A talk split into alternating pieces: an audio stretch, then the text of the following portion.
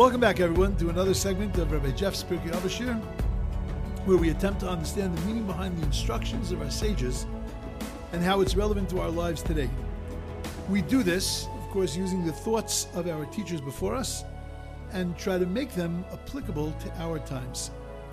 Feel free, please, to contact me with any comments or questions at r j from l j at a o l dot com.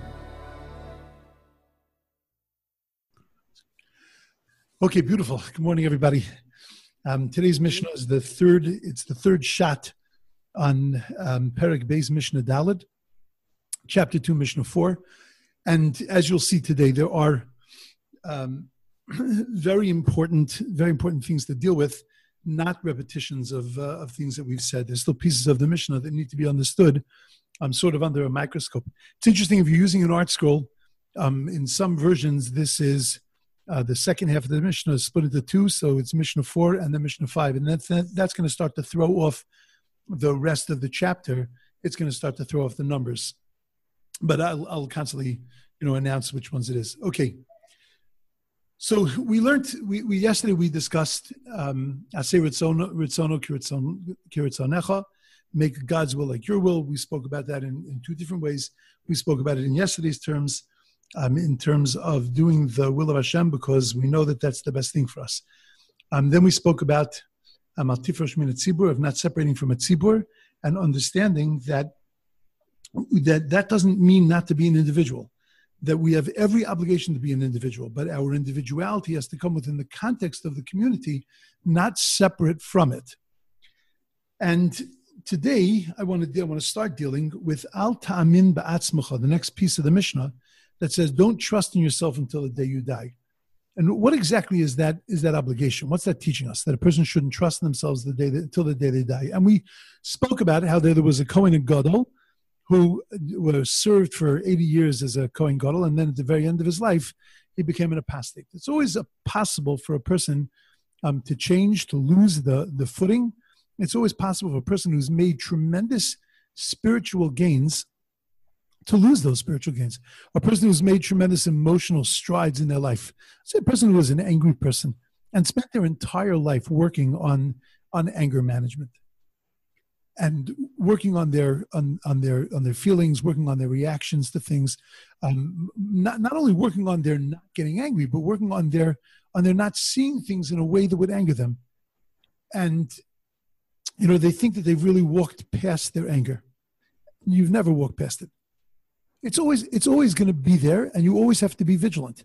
A person who's had any kind of any, any kind of addiction or any kind of um, even even milder things, but predis- their predilection to things, the, the, as much work as you do on yourself and as much as you think that you've gone past it, a person can always fall backwards. And the mission is just reminding us that you have to live a vigilant life. You have to you have to constantly be aware of your surroundings, aware of the situation, aware of where you are, and of who you are, so that you're constantly maintaining uh, a balance and maintaining a, a, a, a, a care and a concern, a protection of yourself. There is um, there is an, uh, an amazing thing that we know that um, Yom Kippur afternoon, if you look at Kriyas HaTorah Yom Kippur afternoon, so what do we learn on Yom Kippur afternoon? We learn what's called the Parsha of Arayos, the Parsha that deals with prohibited marriages. And in that parsha, it says that a, that a person is not allowed to sleep with their parent, not allowed to sleep with their sibling. Now, if I had to pick a time of year where I thought that you needed to hear that message, Yom Kippur afternoon would probably be the last, least time of year that I would think that you would need to hear that. Yom Kippur afternoon, we're talking about late in the afternoon. We're talking about that you've spent almost twenty hours, twenty-two hours fasting. You're holding on such a high madrega. You're holding in the holiest of places. You're in shul. Your, your head is in shul. Your whole being is there standing in front of Hashem. You are soon going to, going to announce to the world with all of your kishkas, Hashem hua elokim. And just moments before that, God, we choose a Kriyas HaTorah. We choose something that's going to inspire you, that's going to lift you up and send you out to the rest of the year. You would imagine that you would read portions of Devarim, portions of Deuteronomy, which are which are you know the Musar, giving us the strength and the encouragement to get into the year and to and to be strong and to be good. Vasita tova yashar, do what's good and what's fair. Like you imagine some really encouraging, enthusiastic words. Those would be the words that we'd be told. Instead, we're told don't have relations with your mother, don't have relations with your sister. Really? So I think what, what Chazal are telling us, what the rabbis are telling us by instituting this Kriyas HaTorah on Yom Kippur afternoon, is that, you know, there was there was an amazing thing. We know that a Kohen Gadol is only allowed to marry a basula, is only married, allowed to marry a virgin. One of the explanations of why he's only allowed to marry a virgin is because since he has access to the Kodesh Kadoshim, so the Holy of Holies, we're worried that when he goes into the Holy of Holies, if he has his eyes on a married woman, so he's going to pray for the death of her husband in the Holy of Holies. Because he's praying in such a place, his prayer is potent, and therefore we're worried that he is going to ask for his death so that he can marry this woman. So as never to put him in that kind of situation, he's only allowed to marry a basula. Now, I, I, I can't see everybody's eyes, but they have to be rolling when you hear something like that. It's like, really? You're talking about when does he have access to the Holy of Holies? Yom Kippur. So here you're talking about on Yom Kippur, he's standing, there isn't another angel in the Holy of Holies. The only thing in the Holy of Holies at that moment is him and the Shekhinah. We're not talking about like, you know, God in the, in the in the in the general sense. We're talking about the divine presence, and he's standing there in the Holy of Holies, and we're worried that this guy's going to go, God, please bring world peace. Please, please bring peace to the Jewish people. Bring sustenance to the Jewish people. And you know, Missus Goldberg, not bad. Maybe you can knock off her husband. Re- really? That's we're we're choshesh. We're worried that's going to happen. What the rabbis are telling us is. is that for a human being to fall off his perch, for a human being to fall off of all of the achievements that he has accomplished in his lifetime, we are human beings. We have bechira, we have free choice, and therefore we have control, self-control issues, and therefore, al tamin b'atzmecha ad yom meischa. Do not give up your vigilance of who you are and who you become until the day you die. Because you need to protect, we need to protect ourselves. We need to be vigilant and careful in every single situation. A Kohen Gadol on Yom Kippur has to be careful. A Yid on Yom Kippur is standing in the holiest of places. He doesn't need to be reminded not to have relations with his mother, but he needs to be reminded that he is capable of doing that. He's incapable of falling into the lowest of abysses. And therefore, he needs to be vigilant. When he steps out into the world, when he walks out of the Holy of Holies, when he walks back into the world after, after Yom Kippur, ultimately after Sukkot, when he steps back into the world, he needs to remain vigilant because you can drop down to the bottom. And therefore, the reminder, Chazal, in the starkest of, of ways, in the most dramatic of ways, Chazal are telling us to be mindful, be watchful, be careful. So the question, of course, is, is that how do you hold on until the end? How do you make it that every single day you are, in fact, azaris, you're, in fact, careful and watchful, you're mindful of who you are, that you're, that you're protective of yourself and protective of all the achievements that you've made? How do you, how do you see yourself that way? At some point you say, I, I, I passed the goal line. I'm, I'm done. I've, you know, I've, I've accomplished my goals. I'm, I'm, I'm there. How do you recognize, how do you how do you deal with that that's not it's not true? The goal line is only at the moment that you leave this world. That's the moment that it's all over. And until then, until then there's still a necessity to hold on and to be careful. So I'll tell you an amazing thing that has to do with Sfiras HaOmer.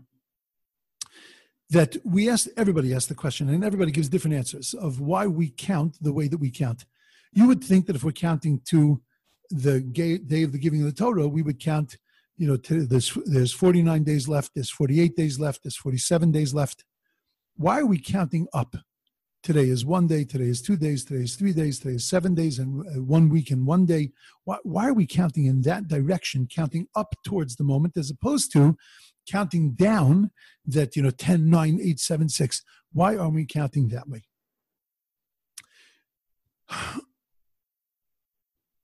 when Yaakov Avinu came into his father-in-law's house, he goes to his father-in-law after he had already seen Rachel and he knew that he wanted to marry Rachel, and he says to his father-in-law, I will work for you for seven years for Rachel. There are two problems. The first problem is the Torah tells us that it was like Yomim Achadim. It was like he was working for one day. Echad, one. Yomim Achadim. It went very fast. Now, never does time go fast when you're expecting a goal. In other words, when, when you know that in three weeks' time I'm going to be able to do X and it's a big deal, so then those three weeks schlep. Those three weeks take a very, very long time. When you have, you know, you know, you're going on a vacation a certain time, you go, somebody's getting married, there's a simcha in the family. So to get to that day, it's like schleppy. It takes such a long time. Time seems to go slow. Yaakov Avinu wants to marry his beloved. He's working her for seven years, and it's Yomim Achadim? That's the opposite of Tev. It's the opposite of the nature of a human being.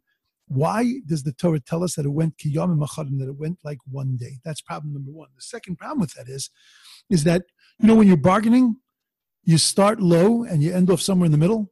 You know, the, the one side starts high, the other side starts low, and then you end up somewhere in between the two. You don't walk in and offer top dollar. Yaakov Avinu walks in, he's negotiating for a new bride, and, you know, I would have started low.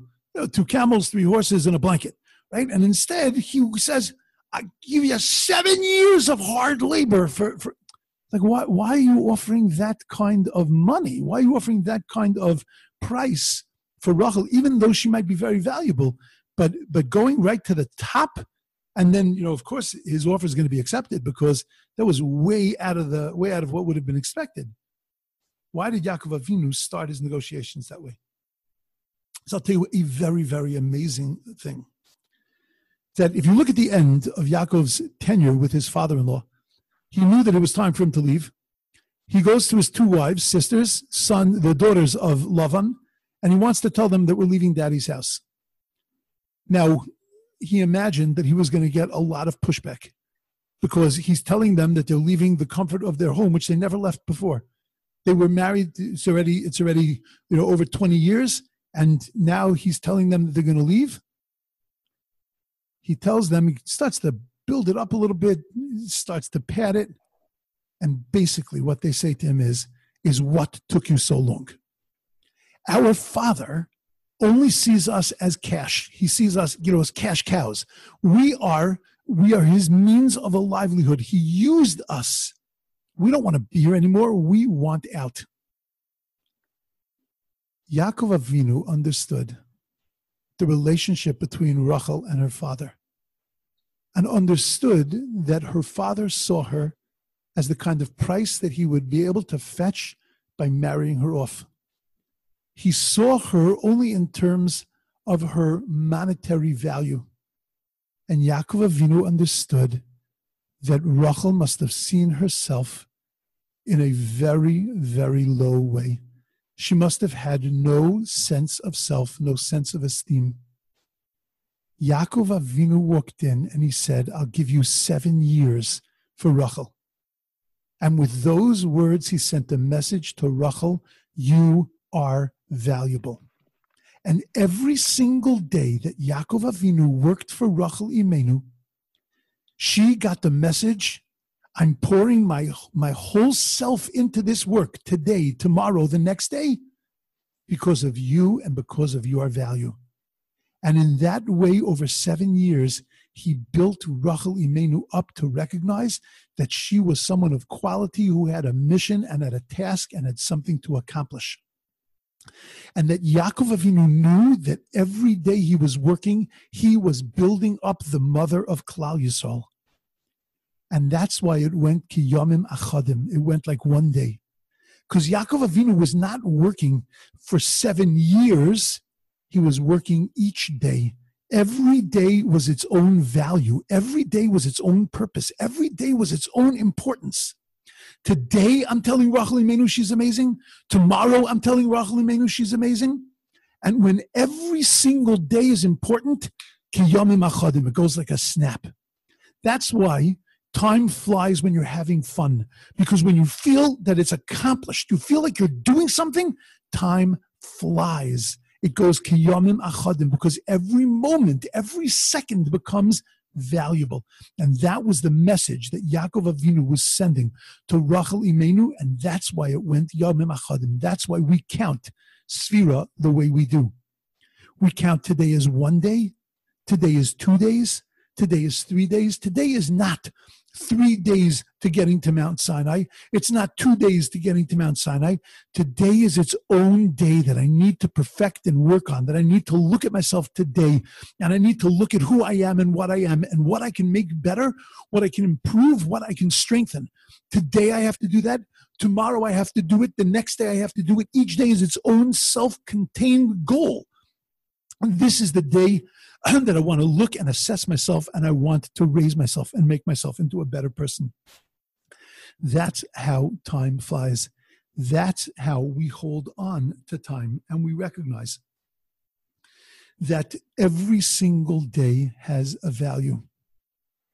That's how we make it that Al tamin b'atzmecha ad yom moscha, that we don't rely, we don't think that we've reached the end, because we look at every day as being valuable.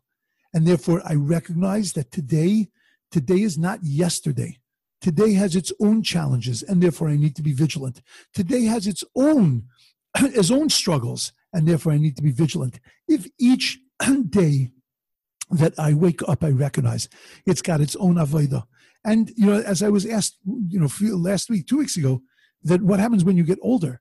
It doesn't change the fact that today has an Avaida. Could very well be, though, that today's Avaida is going to take all day long, but it's still today's Avaida. Could have been when I was younger, I could have done ten things in one day. Today, I can only do one thing in a day. And maybe in from the outside, it looks like it's a very small, insignificant thing, but nothing is insignificant.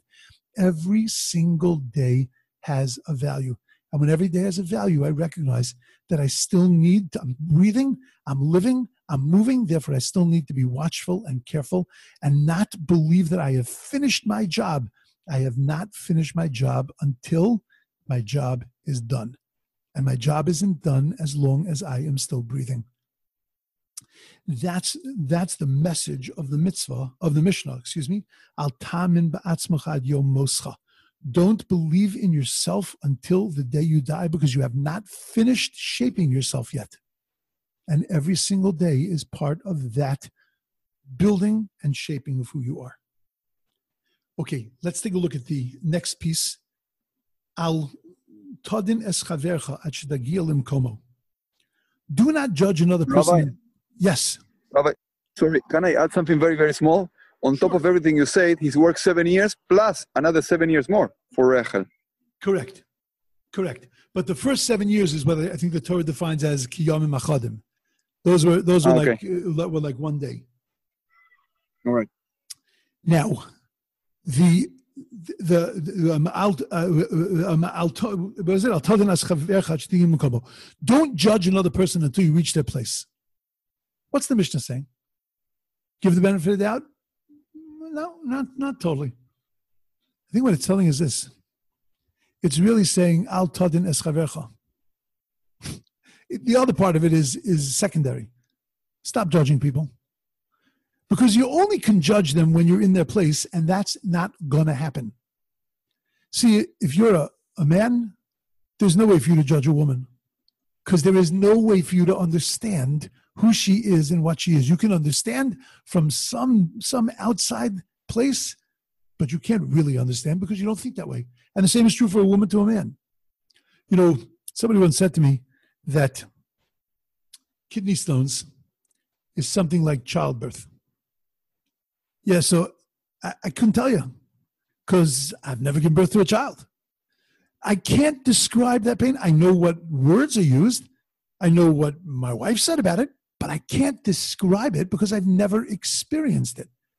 And if I've never experienced it, no matter how empathetic I am, no matter how educated I am, and no matter how much I've listened to you, I cannot understand it from your place because I'm not in your place.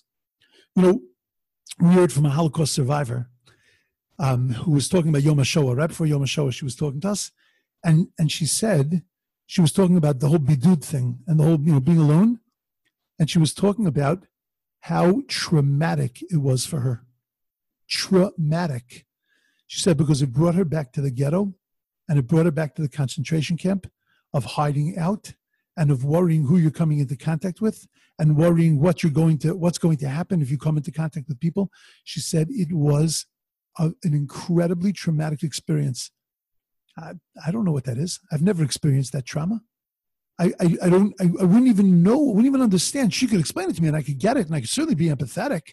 I can on some intellectual place understand that, but I can't understand that in my deepest of places because I've never been there. I'm, I'm not a Baal Teshuva. I was, I was brought up religious. I wasn't brought up in the yeshiva system, but I was brought up religious. As much as I can understand what it's like for a person in the middle of their lives to become religious, I can't fully appreciate that because I've never experienced that. I've never, I've, I've improved. I've gotten better. I've gotten stronger.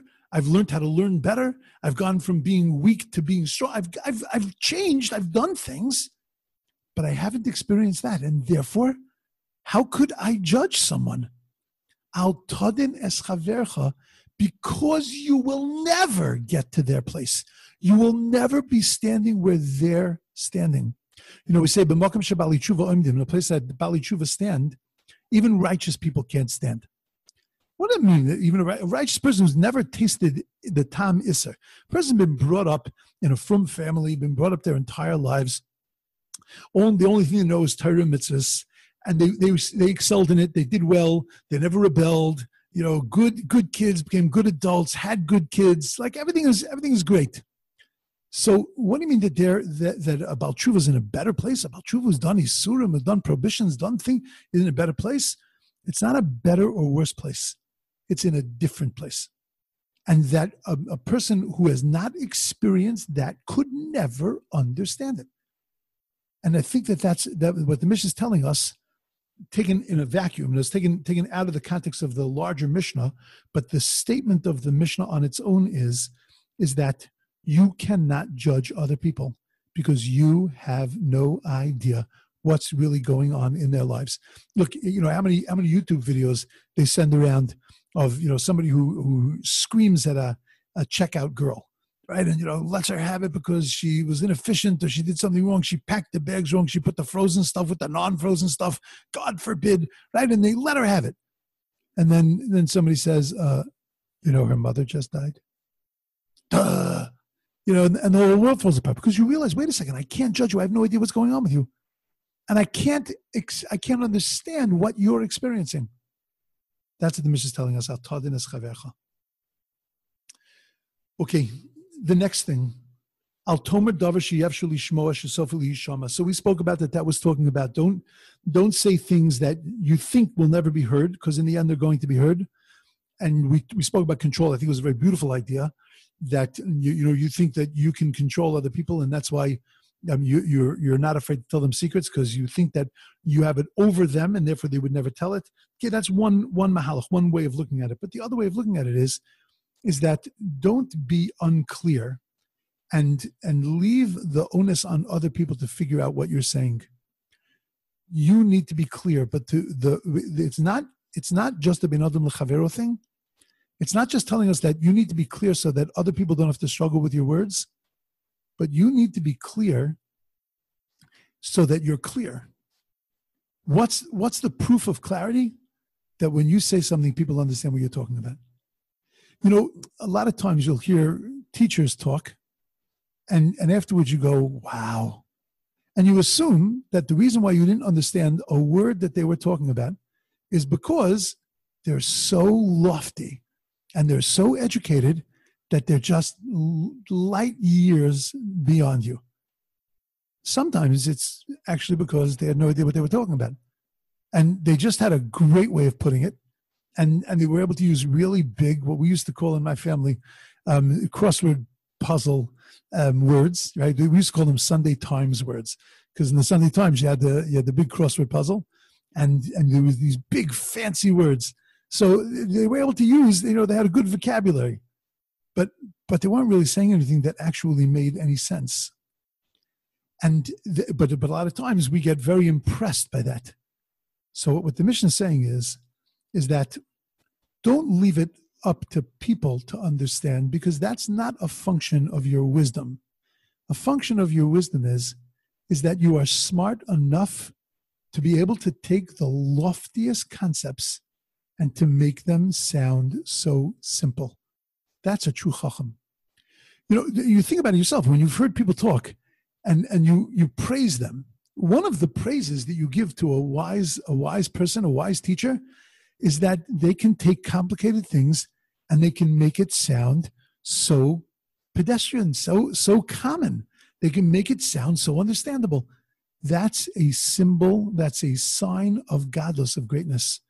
And that's what the Mishnah is saying. The Mishnah is saying, Al tomer davar she'efshar lishama, shesofa lishama. Don't say things that, you know, you think are so complicated that people will figure it out. Uh-uh, be clear. But it's talking to us. We need to be clear so that when we say things, they will be understood. But it's not so that we will say things. Now, it's okay, fine. If people don't understand, whatever. You know, sometimes people just don't understand. But there can't be a function of you. Let it be a function of them, of their lack of understanding. But you have to work as hard as you can to clarify things in your mind so that your job in this world, your task in this world, your what you need to accomplish, your mission, that that is something that's clear to you. Okay, and then the last piece of the Mishnah is, you know, things that that that we need to live by. Al tomer l'kisheh pana eshna, shema lo tipana. So there are so many different ways of saying carpe diem, right? You know, grab the moment. Is, you know, don't don't live in Mananaville, right? Everything is mananas. Tomorrow, yeah, you know, it'll get done. Today is the tomorrow that you were pushing off to yesterday. Don't say that I'll get to it, because you'll never get to it. And that is maybe one of the most important pieces of advice that are being given in this Mishnah. It's not talking about a thing we do. It is talking about a characteristic that we have. And it's telling us that this characteristic of not feeling the need to do what needs to be done now and to push it off, which is a midah, it's a characteristic, that characteristic has to be banished from us. And how do we have to banish it? Today. Because tomorrow we'll never get to it. Okay. That's the Mishnah. That's um, my thought for the day.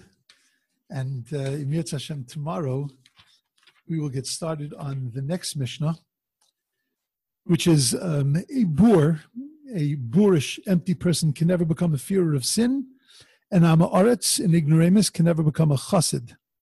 A baishan, an embarrassed person, a, sh- a bashful person will never learn. An angry person can never teach.